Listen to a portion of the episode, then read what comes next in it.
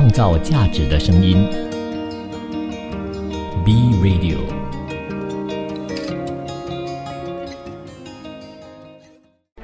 从在地走向国际，从新视角观望世界，从吉隆坡看天下。来到了三月份的第一天啊，Hello，欢迎你收听三月一日星期三的《从吉隆坡看天下》。你好，我是这档节目的主持人 Kim 碧琴。首先来关注德国的能源危机。彭博社就援引了德国智库阿格拉能源转型智库的数据报道呢，有说到啊，到了二零三零年呢，德国政府将会花费超过一万亿美元来应对能源危机所带来的风险以及挑战，而巨大的支出主要呢就包括了对该国的电视现代化改造的投资，还有逐步淘汰核电站以及燃煤电厂等等方面的开销。自从俄罗斯以及乌克兰冲突爆发以来呢，欧洲国家追随着美国对俄罗斯呢实施了多轮的制裁，其中呢能源呢就是西方对俄罗斯制裁的主要领域。随着危机持续，那么制裁的反噬效应呢就日益显现了。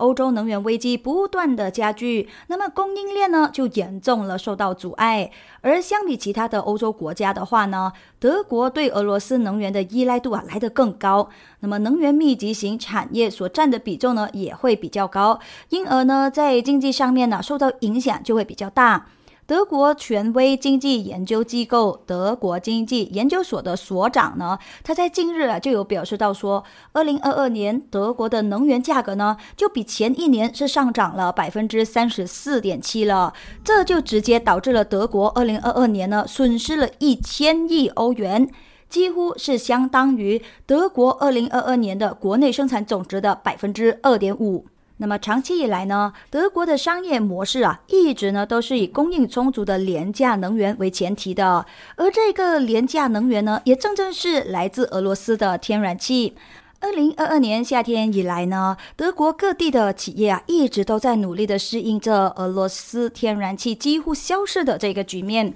有一些公司呢，是甚至考虑将业务啊要转移到一些能源更加便宜的国家，这就引发了人们。对德国工业的未来，还有该国的商业模式可持续性的担忧了。那么，失去了俄罗斯这么便宜的能源的支持，德国的商业模式呢，显然的已经是受到了一定的影响了。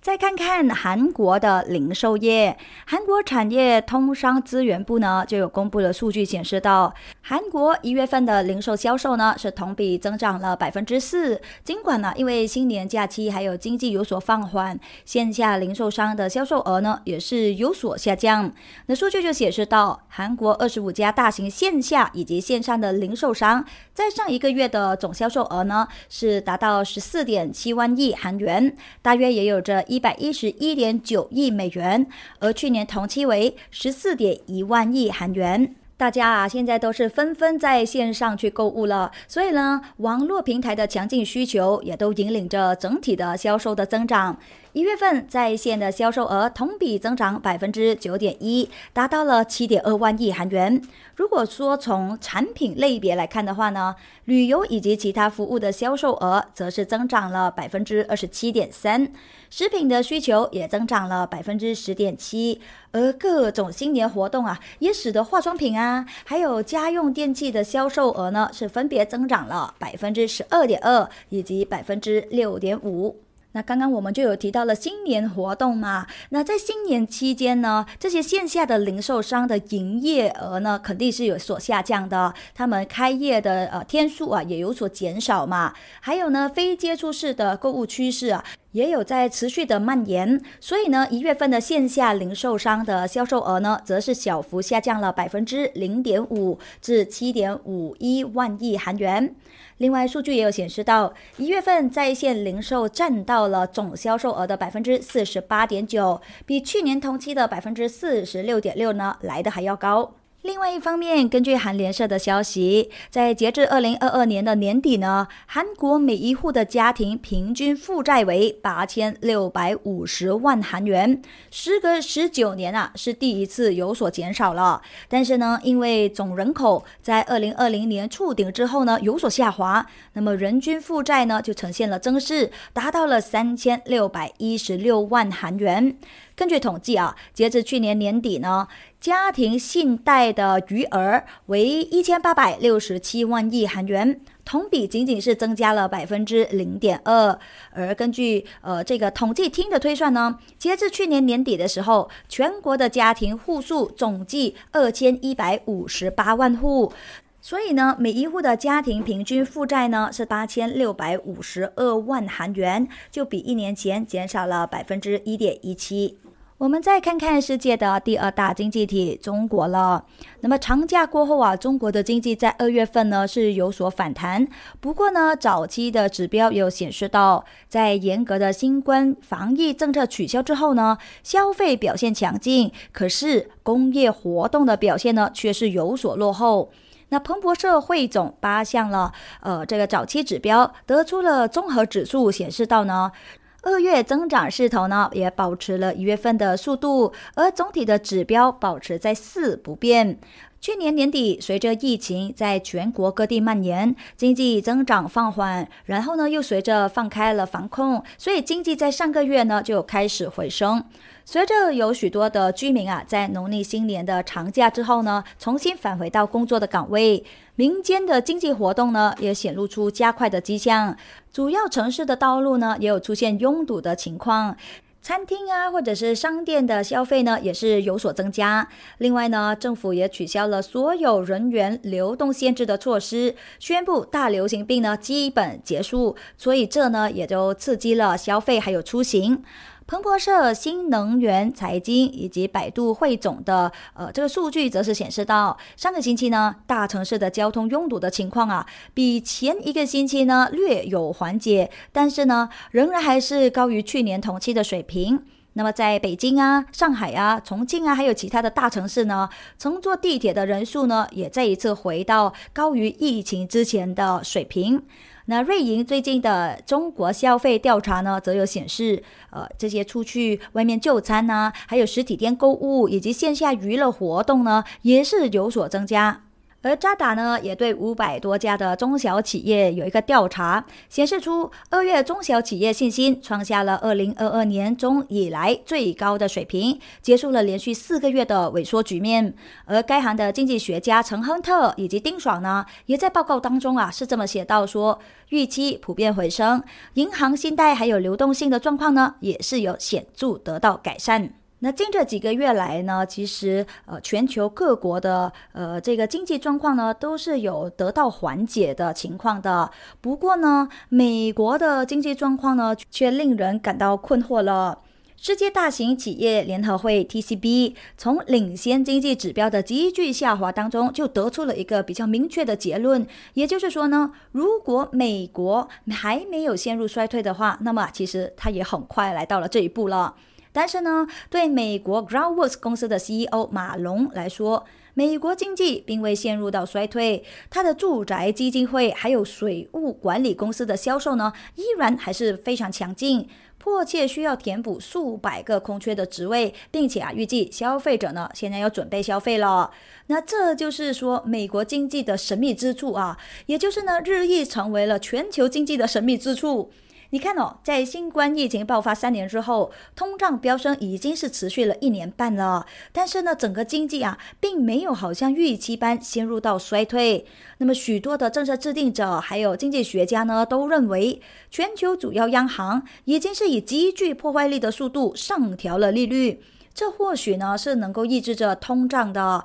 但是呢，这个代价啊就非常的高昂。那通胀有所放缓，但是呢，又还没有让任何央行的官员觉得说这场的战争已经是取得了胜利的一个程度。而最近的数据呢，也有显示，通胀下降的速度呢，又正在的放缓。根据了解啊，在房地产、还有科技等等对利率高度敏感的行业，对商品还有服务的需求也已经下降。但是如果说从整体的经济来看的话呢，消费者的支出呢又让人感到意外哦。那目前呢，美国的失业率为百分之三点四，也是一九六九年以来的最低水平。而在这个点上呢，美联储的官员就更担心的就是劳动力囤积等等的趋势，而不是。经济衰退，劳动力囤积啊，也可能呢会导致可用的劳动力稀缺，并且呢也都阻止了失业率小幅上升。有许多美联储的官员更是认为说，通胀率下降需要失业率小幅上升呢。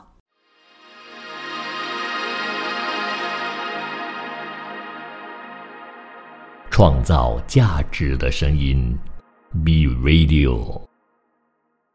欢迎回来。那通常来说呢，集装箱船行业呢是最能够直观体现出全球贸易强弱的行业的。在二零二一年的时候呢，由于是全球的贸易繁忙啊，集装箱可以说在那个时候是一箱难求的。而这种这样子的情况呢，我想啊，大家都是历历在目的吧。可是现在呢，因为全球主要的经济体的经济增长啊是趋弱，然后通胀上升，也导致了全球的消费需求有所放缓。从亚洲主要的制造业中心，向美国以及欧洲运送货物所需的船只呢，也都大幅减少了。海运咨询公司德鲁里的数据呢，就有显示出啊，今年二月份呢，全球大约有着百分之四点一的集装箱船队呢，是处于一个闲置的状态，也就相等于说呢，一百零六点七万个二十英尺长的集装箱的运力呢是闲置，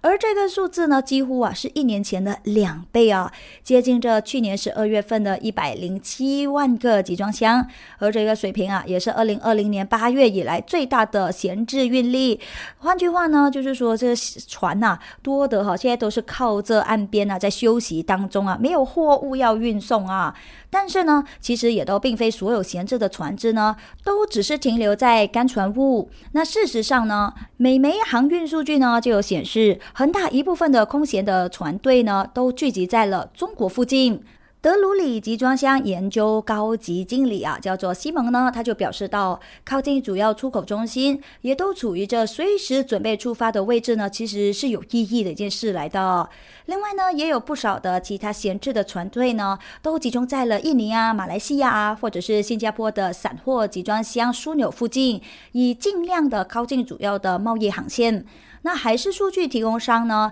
呃，亚洲主管安德森他就表示到说，有很多的船东们呢，都会选择哦，把这些空船呢，都会停靠在他们预计啊这些需求反弹最快的地方的。我只能说这是明智的选择啊，不然放在那里呃没有人问津的地方吗？呃，难道真的是希望他会呃生了一些蜘蛛网吗？呃，不可能吧，对不对？哦，那我们再看看呃车企的消息啦。随着全球越来越多的国家呢，为逐步淘汰燃油车设定了最后的期限，以及呢来自国内外的竞争对手的竞争加剧，日本汽车三头呃三巨头之一叫做日产汽车 Nissan Motors Core 呢，是正在加速了推动电动化这件事了。那日产在一份声明当中是这么说的：公司目前就预计，到到二零二六财年，在欧洲销售汽车当中的百分之九十八呢，将会是混合动力汽车，又或者是全电动汽车。而这个比例呢，其实就比二零二一年十一月设定的百分之七十五的目标来的还要高。就在近这几日啊，欧洲议会通过了欧盟委员会以及欧洲理事会达成了二零三五年欧洲新售燃油轿车以及小货车零排放协议，就要求呢欧盟二十七个国家，呃，自二零三五年开始呢就要禁止生产或者是销售燃油车，而业界普遍就认为，这就意味着说呢，欧洲燃油车的时代啊即将落幕了。那么在日本本土的市场呢，日产就预计他们的电动汽车的销量占比呢，将会从百分之五十五上升到百分之五十八。针对这美国市场，那么日产的首席运营官，呃，叫做阿什瓦尼古普塔呢，他就表示到，公司将会在二零二六年之前呢，实现美国电动汽车生产完全本地化，并且呢是遵守通胀削减法案的补贴要求，包括了他们在田纳西州工厂的脱碳。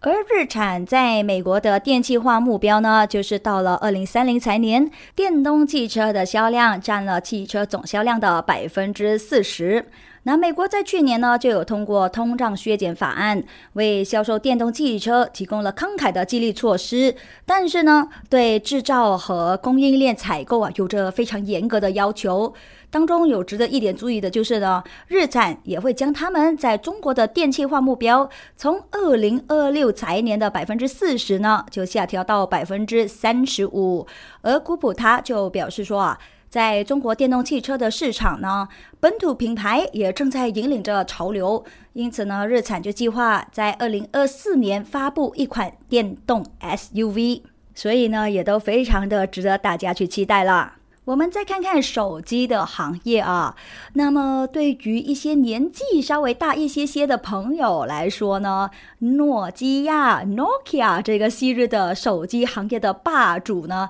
一定并不陌生，对吧？甚至啊，在那个时代呢，我们有一句这样子的话语说出来的，就是说呢，人手三三一零啊，就是 Nokia 的其中一个款式的手机，而它的标志性的 logo 呢，也都深深的嵌入了人们的脑海。当中，然而就在上个星期日，Nokia 就官宣了最新设计的 logo。那这个蓝底白字的老 logo 呢，沿用到今天呢，其实已经将近六十年的时间了。Nokia 的 CEO 啊，叫做佩卡隆德马克呢，就在最新的一份公告当中，就宣布将会启用呃新的 logo 来匹配这公司专注于积极增长的目标。那么我们可以从一些图中呢，可以看到哈，新的 Nokia 当中的 Nokia 这个字眼的字母呢，都做了一些些的变化。那另外呢，旧的 logo 中的标志性的蓝色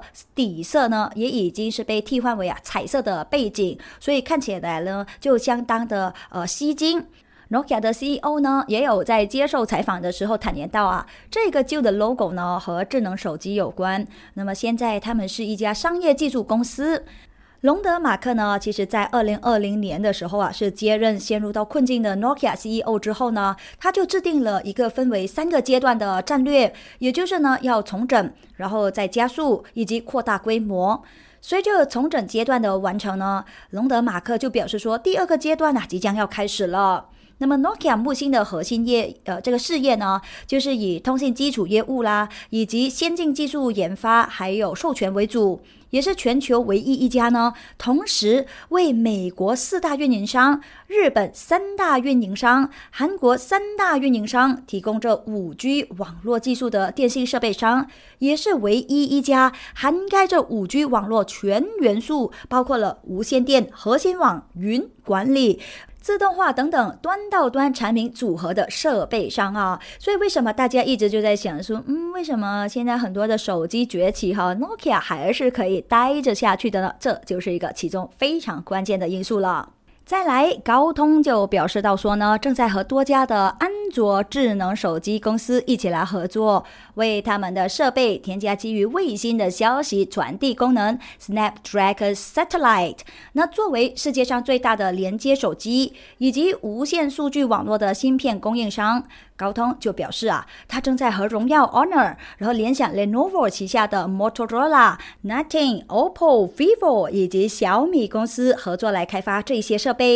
而这个基于卫星的通信功能呢，是可以在没有其他电信网络的偏远啊，或者是农村的地区呢，还是可以接收还有发送呃数据的。那么其实高通公司呢，在今年早些时候有宣布了哦，将会在他们的芯片当中呢，添加这种的功能。根据消息啊，Snapdragon Satellite 呢，也是世界上第一个哦，基于卫星的双向智能手机消息传递解决方案。它可以提供从极地到到极地的真正全球覆盖，并且呢，也可以支持着紧急使用的双向消息传递、SMS 短信，还有其他的消息传递应用程序。而这个解决方案呢，就是由近地轨道 LEO 和全面运行的 Iridium 卫星星座提供支持，利用耐候性 L 波段频谱实现低利率、呃低功率、低延迟卫星连接。那除了智能手机 Snapdragon Satellite 呢，还将会扩展到计算、汽车还有物联网的领域的其他设备类别。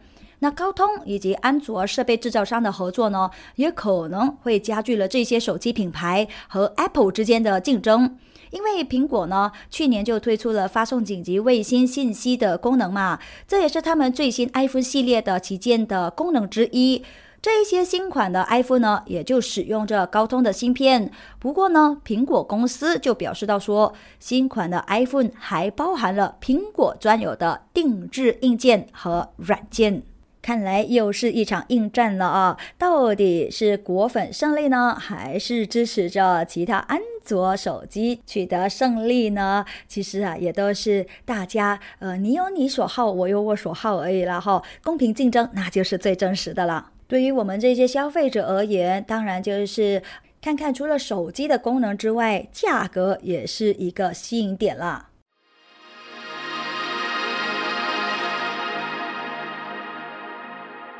创造价值的声音，B Radio。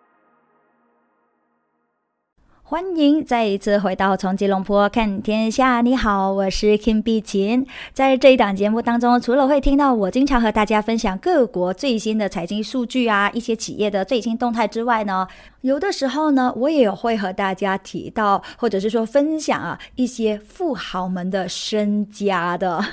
没有办法啊，你知道吗？我们像我们这种打工仔呢，羡慕也羡慕不来的，只好多听一下这样子的消息，然后呃，激励自己一下好了了。那接下来呢，我要分享的就是黑石的 CEO，他在去年的收入一共有着多少的薪水呢？这个美国私募巨头黑石集团的 CEO 叫做苏世民，他在去年的总收入啊当中，包括了薪酬还有股息啦，哈，是达到了一个创纪录的超过十二点七亿美元。我的天呐！一说到这里，又要想说了，有钱真好呀。那其实他这一个呃呃这个记录呢，是比二零二一年的十一亿美元呢，又可以说进一步的增加了。那么对于监管文件的分析呢，就显示出啊。苏世民在去年呢，其实获得了接近十亿美元的股息收入，还有二点五三一亿美元的薪酬。他也持有着黑石的百分之十九的股份。根据亿万富翁的指数呢，苏世民目前的身价大约为三百零六亿美元。而他也曾经对媒体表示到呢，他拥有很多股票啊，投资了公司所有的基金，所以呢，这家公司也是他的家族办公室。那与此同时呢，黑石总裁乔恩格雷在二零二二年的收入呢，其实是四点七九二亿美元，其中呢有着一点八二七亿美元是他在该公司大约百分之三的股份带来的股息收入，这呢其实也比去年呢有所增加了。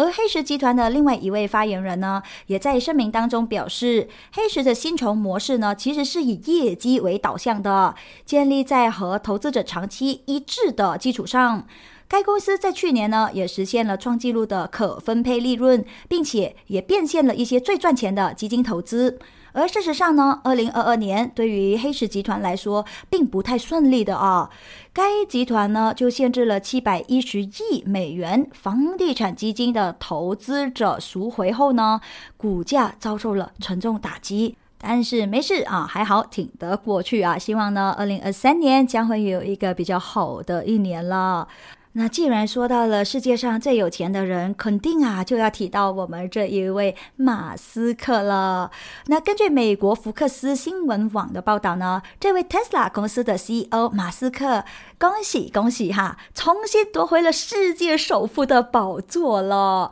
彭博亿万富翁的指数呢，就显示到啊，他的净资产总额呢是达到了一千八百七十一亿美元呢。那另外一位和他一直在竞争的呢，就是法国奢侈品巨头。闽月轩尼诗路易威登集团 （LVMH） 的 CEO，而贝尔纳阿尔诺嘛，他曾经在二零二二年十二月中旬的时候呢，就取代了马斯克，呃，代替他成为了世界首富的位置。那并且呢，也一直保持这个头衔呢，到到了二零二三年的一月二十六日。那目前阿尔诺的净资产为一千八百五十三亿美元。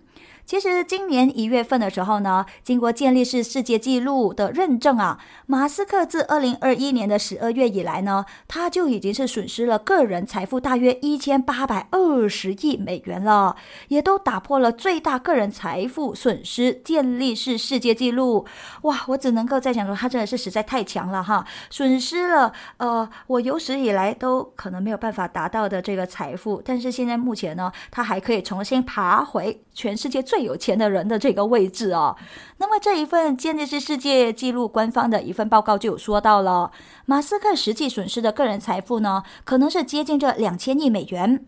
就在二零二二年的十二月份的时候啊，特斯拉的股价就是暴跌嘛。那么马斯克的大部分财富呢，其实都和特斯拉息息相关的。这一次马斯克重新成为世界首富，也就是因为特斯拉的股价，因为在这近期啊有所上涨了。那么在去年，因为马斯克收购了 Twitter，哇，问题重重一箩箩。当然还有呃，包括了科技行业的整体低迷，特斯拉股价大幅下跌。呃，较年内的高点呢，就跌进了百分之七十了。所以马斯克的首富之位呢，也就被阿尔诺所取代，而持续的时间呢，是长达两个月。其实啊，在那个时候呢，外界也曾经推测说，他可能会难以夺回世界首富的宝座的。可是现在如今，事实证明了，他确实有这一个能力，夺回属于他的这一个宝座呀。再来还是和这位世界首富相关的报道啊。那其实跟着呃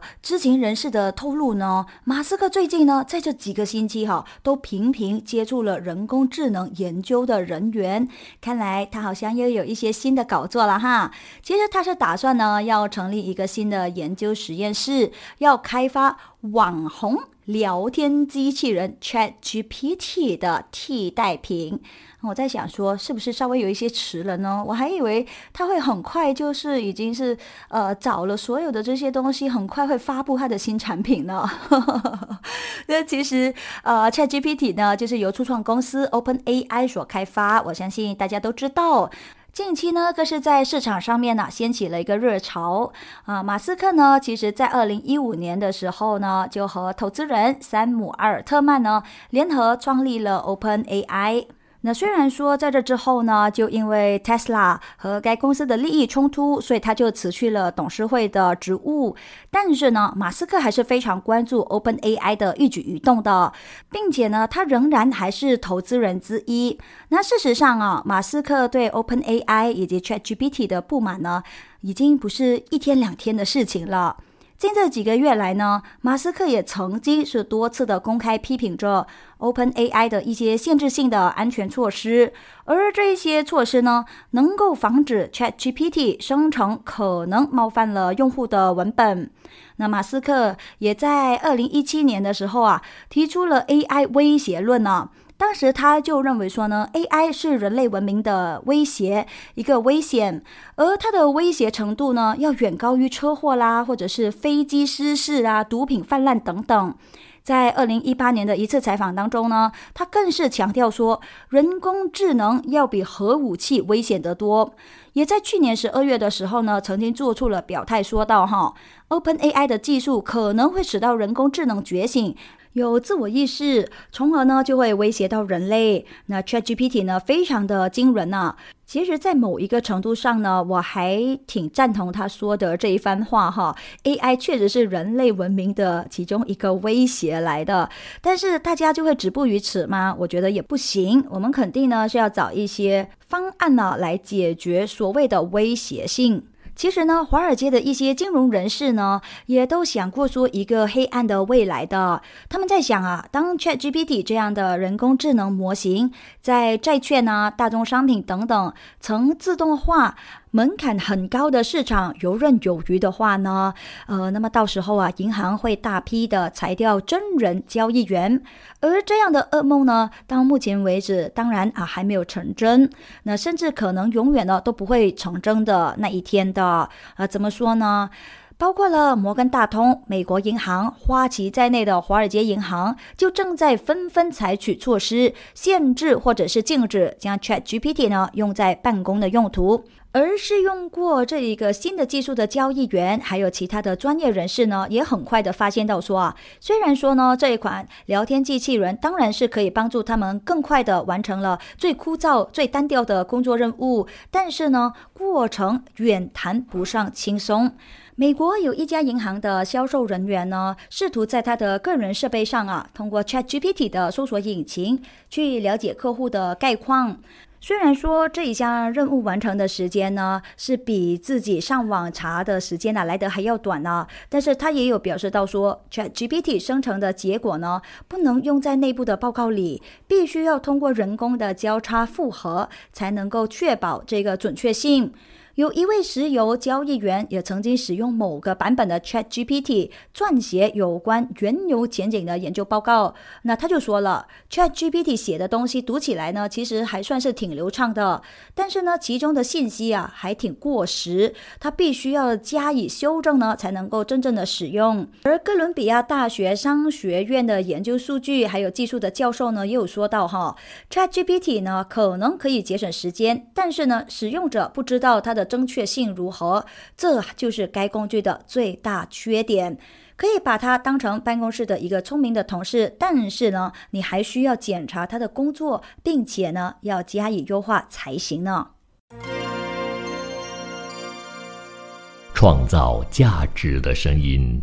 ，B Radio，欢迎回来，一起来看看 Microsoft 微软的消息。那目前呢，微软就推出了两款云工具的预览版。那它们呢，都是基于人工智能服务的，可以帮助管理电信网络。那么这一些服务呢，其实也都利用了微软的 Azure 云平台的功能。那微软呢，就在博客当中是这么说的。运营商可以用先进的人工智能技术，从数码和呃从数据和运营洞察当中呢，去发现新的商机，当中就包括了部署快速的五 G 网络。那这也是微软在二零二零年呐，收购了两家云网络公司 Affirms Networks 以及 MetaSwitch 之后呢，首次涉足五 G 的领域。其实该公司呢一直都是很重视人工智能技术的，并且呢，他们也都支持了 OpenAI 旗下的 ChatGPT 机器人嘛。那微软的战略任务以及技术性的呃执行副总裁呀，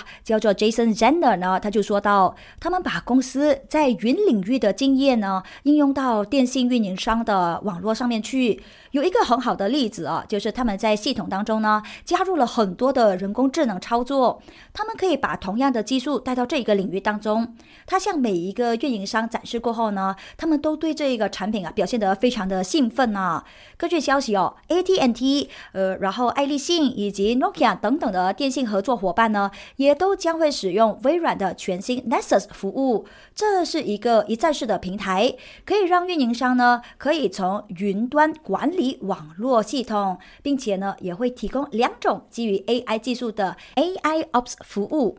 再来，那属于打工仔的我们呢，当然非常希望说哈，能够找到一份自己又喜欢，然后呢，呃，薪水又非常高。如果说这个时间稍微短一点点的话，应该会更开心的，对吧？那你知道吗？过去一年呐，苹果零售店的员工呢，曾经就对薪酬啊、福利啊，还有工作的时间呢，表达了他们的担忧。那为了要解决其中的部分的问题，苹果就做出了一些回应了。苹果将会对美国还有加拿大的排班计划进行一些调整，包括了全职以及兼职员工的工作时间的要求。在去年六月就有媒体披露过这个计划了，但是呢，当时还只是对部分的店面进行试点而已。而根据最新的备忘录的邮件呢，从四月二十九日开始呢，苹果将会把这个新的政策呢推广到美国以及加拿大的全部大约有着三百家的门店。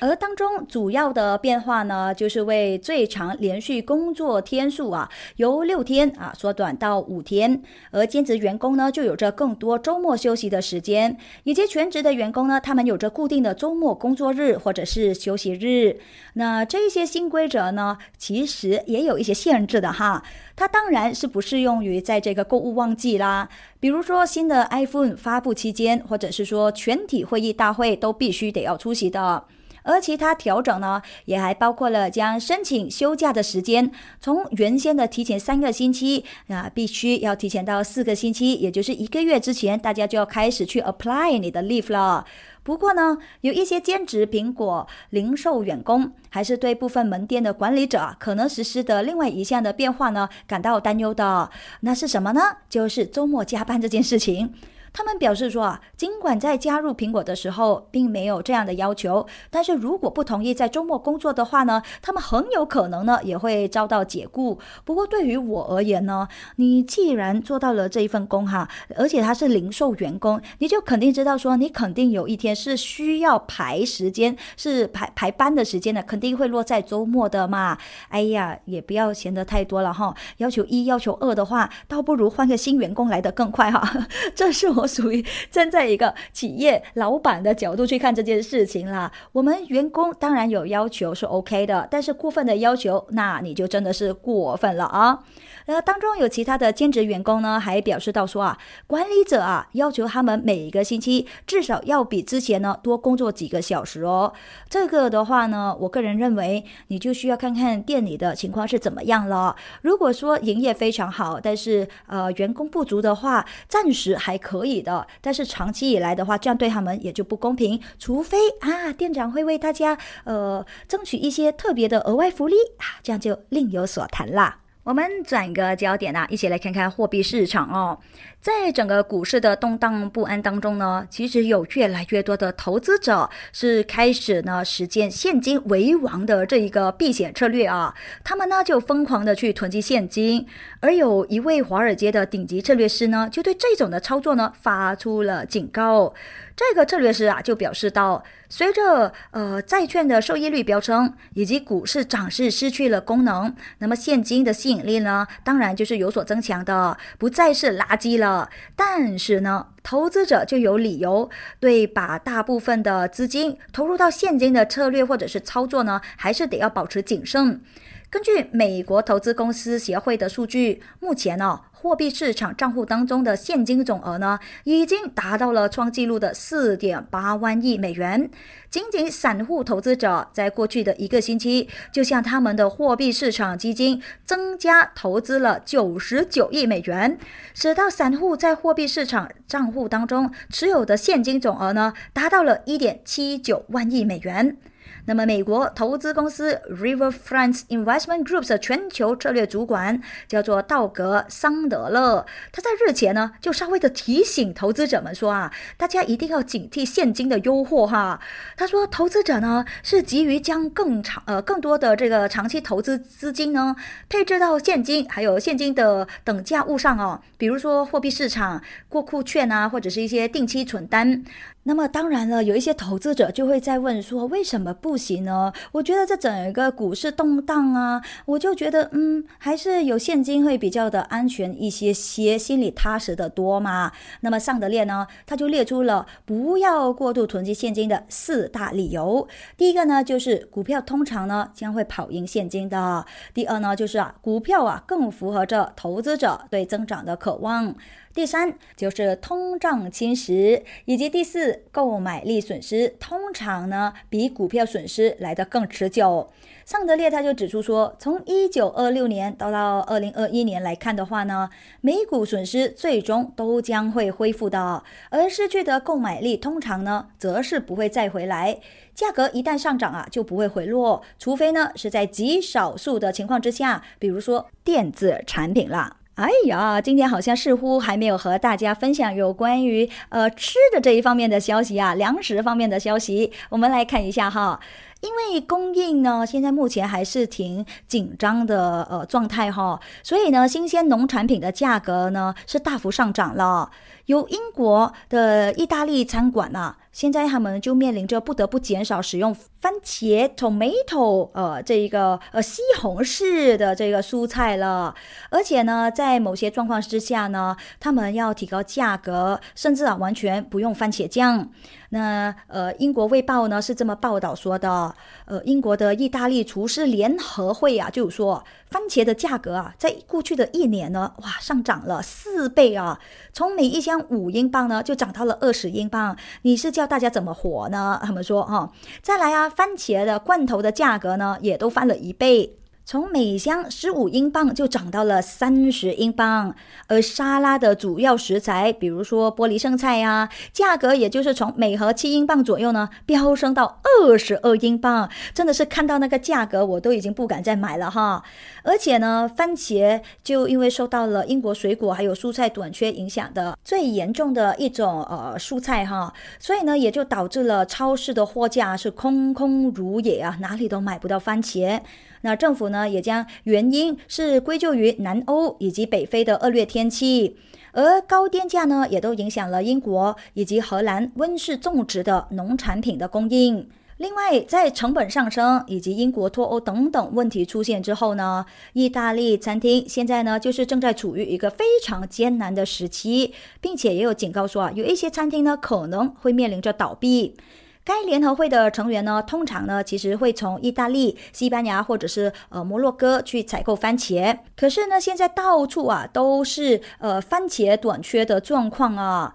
那他们呢，当然也有和一些番茄供应商一起来合作，以确保呢能够获得大量的优质罐装还有碎酱番茄。但是呢，他们也说无能为力啊。那没有番茄，很多的食谱怎么办呢？呃，就要想一些办法去调整一下喽。所以一些餐馆呢，他们就正在移除菜单当中的一些成分，转而呢是提供白色没有番茄的披萨，或者是只有白色的意大利面。所以，当你最近啊到到英国西餐厅去吃东西的时候呢，不要觉得惊讶啊，我完全没有出现红番茄是一件很正常的事情啦。那今天我的分享呢就到这里全部结束啦，我是 Kim 晴，我们明天见了，拜拜。创造价值的声音，B B B Radio。